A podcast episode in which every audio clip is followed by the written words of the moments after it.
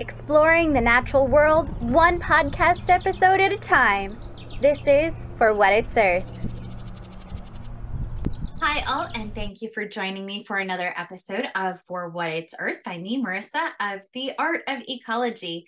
And during this season, nature enthusiasts, foraging lovers, and eco warriors can all discover more ways to make a positive difference for our planet, can explore the wonders of the great outdoors, and how we can be making those positive differences to the planet, to our bodies, to our families, all through local, native, and this episode, invasive plant species, since this season focuses all on foraging for wild edibles and fungi at some point. We'll also talk about what we can make with those delicious and nutritious little plants. As a disclaimer, do not ingest any plant matter without being 100% sure of its identification. Utilizing foraging field guides, having somebody really, really knowledgeable or an expert in the field with you while you hike can all be beneficial to identifying a plant correctly. Also, any medicinal or herbal information that I provide here in this podcast, it is just for educational purposes. It is not to be misconstrued as medical advice. If you have any, any, any, any questions at all about think herbal drug interactions, about um, certain issues that you may be having and how wild plants might alleviate symptoms, things like that. Please talk to your doctor, to your primary care physician. This is just for education and to teach you about some of the incredible ways that the plants that we find outside can support and impact our body systems. So, with that out of the way, this week, we are taking an in depth look at the autumn olive, which grows so prolifically around the country, and at least where I live, is super laden with fruits this time of year. So, I am recording on Halloween. So, those on the Patreon, you're getting this episode fresh right off the press. And so, happy Halloween um, and belated Halloween to those who are listening, um, not on Patreon, who are getting this episode a week later. But uh, yesterday, two days ago, my husband and I were out grocery shopping, driving around, and everywhere on the side of the road were autumn olive shrubs with so many, so many fruits on it. And I really had to restrain myself to not pull over and go harvest right away just because they were everywhere and way plentiful. But let's talk about what the autumn olive is. How do we identify it? The autumn olive, which is scientific name Elaeagnus umbellata, little weird, I know. It's a woody plant. So think like the spice bush that we talked about before. It has small, slightly rounded, but still linear. So moderately long, but rounded tips rather than pointed tips. And they're nowhere near as long as the spice bush. They might be as long as your thumb, maybe a little shorter. But these leaves are a pale green as compared to the spice bush would had really dark green leaves. These pale green leaves with silver undersides, which can make them really, really visible in a windy sort of area. As you see, the wind comes through and it kind of makes the leaves shake a little bit. You can see the silvery, I mean, I'm not just talking gray, I mean metallic silvery shimmer from the leaves. That's on the underside. They produce in the late spring, they produce itty bitty, super, super tiny. They're not quite inconspicuous, but they're not really super exciting flowers. But these flowers are like a whitish yellow, and once pollinated, produce an insane number of fruits. They start off as a greenish brown with speckles. And then as they ripen, they plump up into a bright orangey red. And I, I mean, like they are vibrant. You can see them as you're going down the road. Vibrant orange red that also has silver speckles. So if you see a berry or a drupe, any type of fruit that looks similar but lacks those silver speckles, you are most likely not dealing with the autumn olive. A common look-alike is the Amur honeysuckle, which does also produce orangey reddish little little tiny guys, little tiny fruits. However, they will completely lack any silver speckling. So watch out for that. Make sure you've got the silver speckles because honeysuckle is not edible. The flowers are, but not those berries or those fruits. These speckles actually give the autumn olive one of its common names, which is silverberry. Chances are, though, no matter where you are in the United States, you have seen this plant before, even if it's just in a ditch along the highway. While it is originally native to Japan, it was brought over to the United States in the 1800s purely because it's beautiful. That silvery shimmer is really unique, gorgeous, gorgeous ornamental plant. And then in the early to mid 1900s, here in the United States, we had the Dust Bowl. And the Dust Bowl was out in the prairies in the Midwest to Western portion of the United States. And there was a lot of agriculture and turning those native prairies into cultivated farm areas, into these agricultural settings. And without those native plants, the soil was really, it, it tanked in quality. And when the winds and the waters would come, all of that soil eroded. And eventually, the land just dried out. The plants couldn't withstand it. And the land itself became just a bowl of dust. Nothing could grow there. So, the importance of soil conservation really came to the forefront of many people's minds starting in like the late early to mid 1900s so think like 1940s to 1950s soil conservation was something that people were like whoa now we really see why this is so important. We've seen it with the dust bowl out in the western portion so now in the eastern portion of united states figuring out ways to conserve soil to keep things healthy to prevent erosion was really kind of trendy, catching on. In order to prevent or at least mitigate and reduce the amount of erosion that was happening, especially here in the eastern portion of United States where erosion really impacts water quality, the autumn olive was planted extensively in wetland areas, in fields, in roadsides, ditches, and it started out doing a great job at keeping soil in place. People were also super excited that it produced fruits that wildlife enjoyed. I mean, who doesn't love multi-purpose plantings, especially one that attracts birds and cute mammals and yay, right? Makes us feel good. Uh-uh. Unfortunately, what wasn't known was how aggressively autumn olive reseeds and therefore spreads. It quickly, quickly became an invasive species.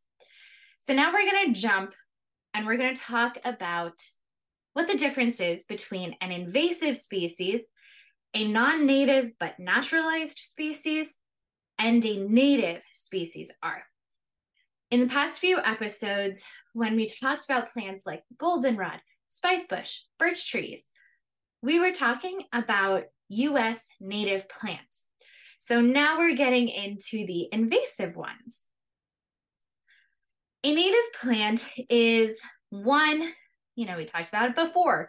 They're plants that have existed in the region pre settlers. They are uniquely adapted to the climate, to environmental conditions. So, here in Pennsylvania, the plants that are natives, they are uniquely adapted to the fact that typically climate change is throwing everything off, causing a whole mess. But typically, we get our snows in the winter that melts, resupplying the groundwater that we have in the spring.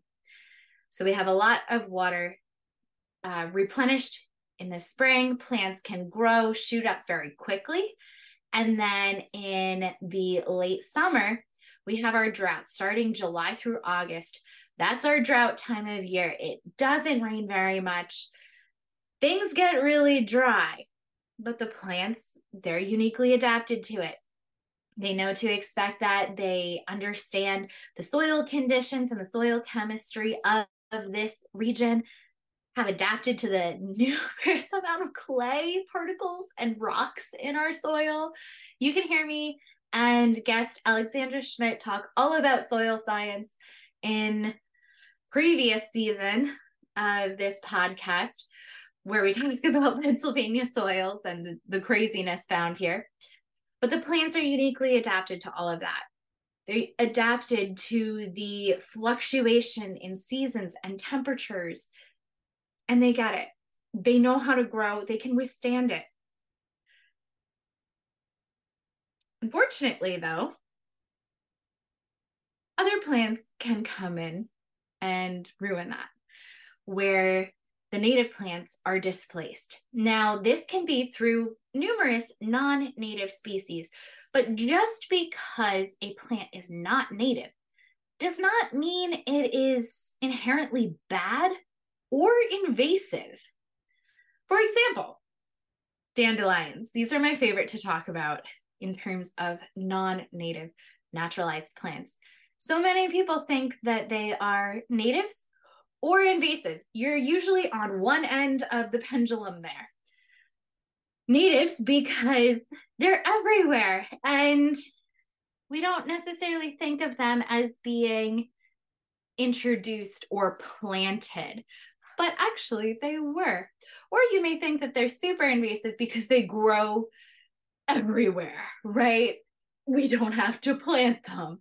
They are so many places. Dandelions, though, were introduced in the 1600s by those European settlers who came to this country. There were no dandelions, and dandelion was a huge source of food and medicine. So they brought that over from Europe to utilize, planted it everywhere, and weirdly enough, it did really well here. Despite those incredible uses of food medicine, as well as benefits to ecosystem health, Many people today try to eradicate them out of gardens, roadsides, lawns, things like that. Spoilers though, we will talk about dandelions a little later on down the road during a entire episode dedicated to dandelion flowers and their root systems. So we will we will go crazy with the dandelions. But I just want to use it as a brief example here this plant was introduced, but it has great benefits to our ecosystem through soil conservation as well as through nutrient cycling. So, really, really great stuff. Provides food, habitat, but it doesn't outcompete our native plants. Invasive species, though, is different. It is a non native plant that has been introduced that causes great ecological harm. While yes, there are obvious benefits to the autumn olive, such as their use in erosion control, that's what we've really loved them for, right? The negative impacts outweigh the benefits. And unfortunately, in the conservation world, usually we are very reactionary as scientists rather than prevention based. So instead of saying, hmm, let's really research before we introduce something here, let's really research it and find out what it might do to the area. We're just like, nah, we'll plant it and we'll see what happens. And when bad things happen, we're like, well, that didn't go well. These shrubby woody plants, they grow so easily in almost any soil condition from riparian zones to fields to forest edges. And through the number of fruits that they produce, the, the seed spread is prolific. And on top of all of that, they do something called allelopathy, which means that they can easily outgrow our US native plants. Allelopathy is when a plant changes the soil chemistry to make it better or more ideal for them, for that exact species to survive. Other species with different genetic makeups, they can't survive that change in soil chemistry and will die off, which makes more room for the invasive ones to spread. Huzzah! Yeah. No, this is a problem because the native plants provide very specific nutrients and resources to native wildlife. In the spring, now spring isn't when we're as you know concerned about autumn olive fruit seed dispersal but this can kind of this example could kind of give you a bigger picture or a more in depth understanding of how everything impacts everything else. In the spring, before native trees have put out their big leaves, small understory flowers called spring ephemerals pop up, or they should. These spring ephemerals are vital early season food resources for pollinators, freshly emerging insects, wildlife that's reawakening after a hibernation or after a period of dormancy. But unfortunately, the autumn olive, as well as many, many, many other invasive species, such as the Norway maple, Japanese honeysuckle, oriental bittersweet, things like that, they grow extremely quickly and take advantage of that early spring sun and grow way faster than those spring ephemerals do which now as they grow shades them out shades these spring ephemerals out. So now the spring ephemerals don't have the light that they require to grow so they don't. As more and more of these invasive species crop up and displace natives like those spring ephemerals the wildlife lose out on ideal food which can provide nutrients for them that aids in growth and for some insects, metamorphosis. For example, violets are the host plant of the native fritillary butterfly. And without those violets, they might go lay their eggs on something else. And we're like, oh, well, it's totally fine then. They found another plant to lay their eggs on. Yeah, but those violets provide the resources that allow metamorphosis to actually continue. Without those specific nutrients, the fritillary caterpillar can't really succeed with its metamorphosis process and will die off. So, animals instead, if they can't find a way to adapt, they might move to a different suitable location. Again, we're like, yay, they moved. That's great, right? eh, it's great that they're trying, but now that area that they have moved to is now going to be suffering from extreme rates of competition as new species flood an already probably saturated area. Competition increases, and now we're just kind of moving species around and shifting them, creating new invasive species.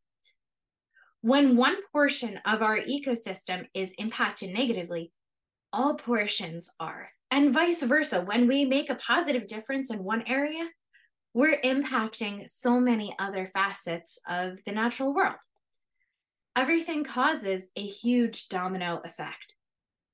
For invasive species, the presence of them reduces native plant presence, which then reduces wildlife biodiversity. The lack of biodiversity impacts both plants and animals, can ultimately reduce soil quality, which impacts water quality. And now we are back to the start, back to the Dust Bowl era, wondering how can we mitigate erosion? How can we mitigate water problems? Let's bring in new plants to handle this. And now we introduce another invasive species. it is one huge, big, bad loop. So that that's kind of depressing, right? Because we have a ton of invasive species in this area. How do we get rid of them though?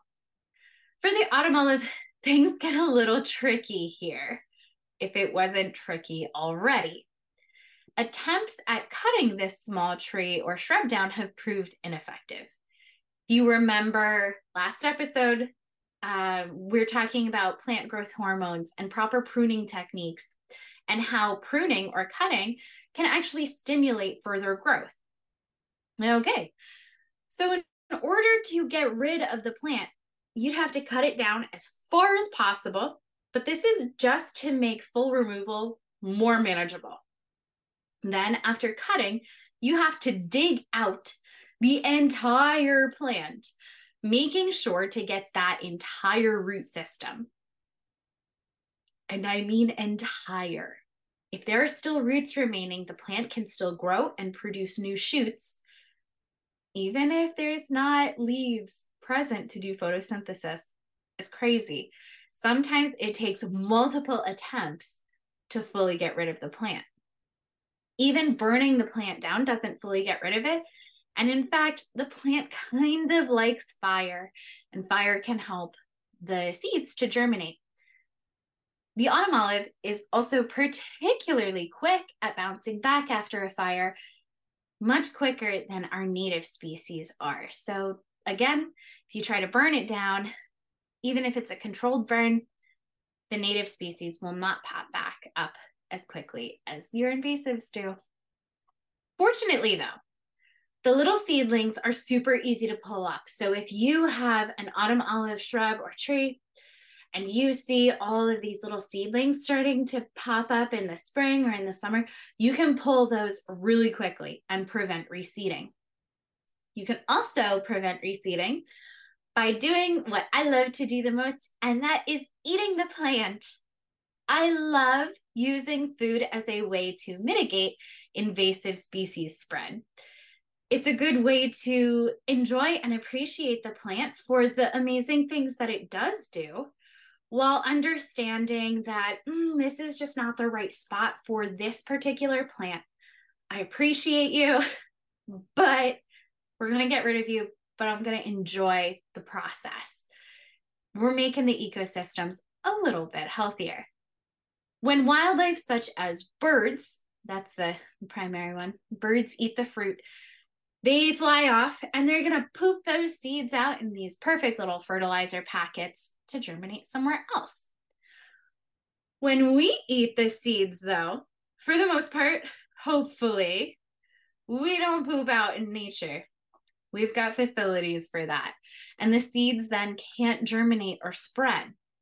This is also where I say Remember what we mentioned before about not taking more than 10 to 30% of plant matter in order to be ethical and sustainable foragers?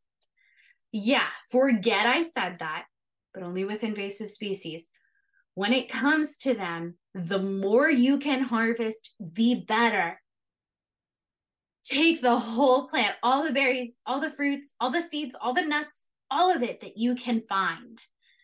However, we do not want to be accidental seed dispersers. When you are harvesting the fruits, seeds, nuts, what have you from a plant, you want to be careful not to drop or bump any of those seeds off the plant that you're not going to notice or pick up. Those are obviously going to germinate and create new little plants, making invasive species removal really challenging.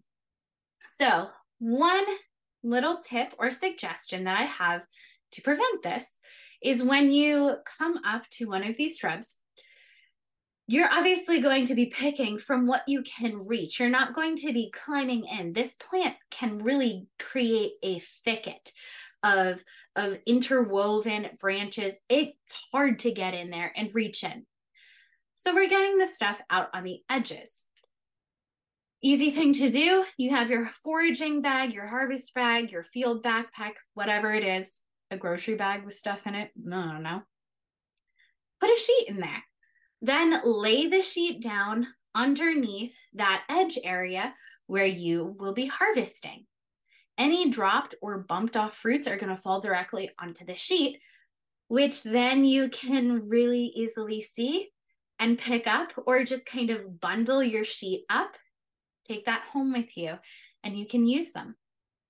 You want to harvest the fruits early as well, as soon as they ripen, in order to reduce the amount of fruits that get eaten by birds and wildlife that are going to go poop it out elsewhere. You're not taking away any valuable food resources for them, so don't worry about that, okay? There are many other native and naturalized plant species that they can utilize. And in fact, wildlife prefer their native food resources anyway. And when we encourage wildlife to eat native plants, we're encouraging the seed dispersal of those native plants. All around, that's a good thing. So now we have foraged, we've harvested our little fruits. How do we use them and how are they good for us? First off, they're delicious. They are a bright, tangy flavor. I love it. They can be eaten raw, although little warning, there is a moderately hard seed. You're not going to break a tooth on it, but they're they're kind of hard seed, which you don't want to spit out onto the ground, right? If you're outside in nature picking them, eating them raw, spit them out. Don't do that. Spit into a jar that you can take home and throw out. That way you're mitigating seed spread. So just a warning there about that seed. There's also something else to warn you about, and that's the uh, the shock of a super speedy chemical reaction that takes place in your mouth. Once you get over that, though, they're super enjoyable. Now, the chemical reaction happens when the juices of the fruit come into contact with the enzymes and the cells in your mouth. These fruits are something called astringent. And what the word astringent means is that the cells are being tightened. When it happens in our mouth, these tight cells can't produce the saliva. So for a split second, your mouth becomes a desert when you eat this. It, you just dries you right up, sucks all the moisture out of your mouth. But again, it's a split second little reaction that takes place. And astringent things aren't bad. It just is a momentary weird feeling. Once you get over that, though, you're going to go back for more because they taste so good. This chemical reaction, though, we can reduce by adding sugar. So many foragers will actually wait. They won't go out right as the fruits ripen, and they'll wait a little bit until the first frost happens or the first like really, really cold night. And that's when you harvest the autumn olives, as well as many other kind of autumn berries. Now, I, I realize I haven't mentioned yet that autumn olives aren't actually olives. So if you're not an olive fan, don't worry. These taste like a fruit, a very bright, think like raspberry level of bright and tangy, um, but a unique flavor. So, not actually olives. Now, these quick freezes that happen kind of late season. So, again, it's Halloween today. We have already had really cold nights. They make the sugars in the fruit actually more bioavailable, which means that the level of astringency decreases. So eating them raw is a much more pleasant experience. However, again, if you don't want to wait and give birds and wildlife the opportunity to snag these seeds and disperse them before you, you could always turn the fruits into things like syrups, jellies, ice cream, pie fillings, really anything where you're adding a bunch of sugar. In fact, the autumn fruit is super good for you. And while I often am talking about red plants and their anthocyanin pigment and how good for you that anthocyanin is, this time I get to talk about a different pigment, which is very exciting for me. You can tell I don't have much going on with my life that I get excited about pigments. I'm going to talk about a carotenoid. Typically, carotenoids produce an orangey color. It's where we get carrot, the word carrot from. Think of how vibrant orange they are. But in many plants, they can present as a reddish orange. The lycopene pigment is a carotenoid that gives them a really bright reddishy orange sort of appearance. This is also found in watermelons and tomatoes. Lycopenes protect against numerous types of reproductive system cancers. So think cervical cancer, prostate cancer, and it is extremely high in both vitamin A and vitamin C. So this makes them also really great for boosting overall immune system function. I've talked about it before when we eat seasonally and locally, we can, well, not that this is local per se, but when we're eating seasonally, we're eating things that are designed to help our bodies with what they need help with that time of year. Our immune systems are kind of slowing down for the winter. We're mammals. Many mammals hibernate or go into a period of dormancy. The immune system, digestive system, that's not as needed during a period of dormancy. But we're humans and we stay active the whole year even though I would much prefer to hibernate for all of winter and wake up in honestly, I'll wake up in June. That's fine. I'm I'm a summer person. I like the heat.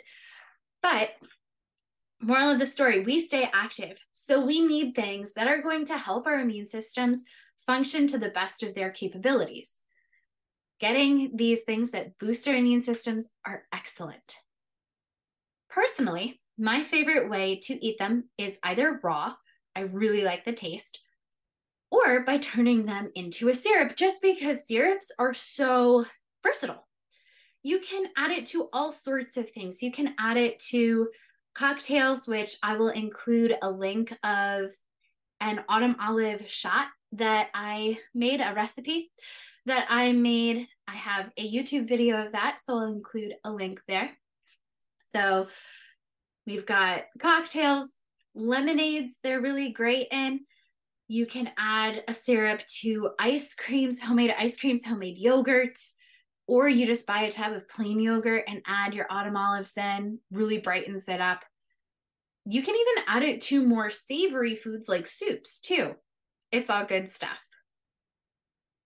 To make a syrup, though, you are going to mush up the berries that you harvest, or I shouldn't say berries, the fruits that you harvest in a pot of water, mush them up, put it on low to medium heat. You don't want to boil them, but you do want to heat it up enough that all of the juices and the oils can infuse into the water. Then you strain out the seeds and any excess pulp that you might not want while measuring the remaining liquid. For every cup of autumn olive water that you've infused, add one cup of sugar to create a syrup. You're going to dissolve that sugar and it'll be ready to use. It'll be good if you make like a tiny bottle, or I have the leave half cup to two cup mason jars. If you make one of those, that will last you about a month or it will stay good for about a month. The sugars can be very preservative. However, you do want to use it quickly. The faster you use it, the more of the nutrients are bioavailable for us to utilize. So, for what it's Earth, each person who can go out and forage for autumn olive fruits anytime between late September and early December is going to be preventing and mitigating the amount of invasive species that spread and germinate and crowd out local native plant species, and your ecosystem will thank you tremendously for it. So, with that, thank you so much for digging deeper into the natural world with the art of ecology. If you enjoyed this week's episode, please support, review, and continue to follow along for more foraging goodness. For What It's Earth can be found on many podcast streaming platforms. For more eco tips and inspiration, you can check out my blog or find me on Instagram, Facebook, and YouTube at The Art of Ecology. And with that, I'll see you next time on For What It's Earth.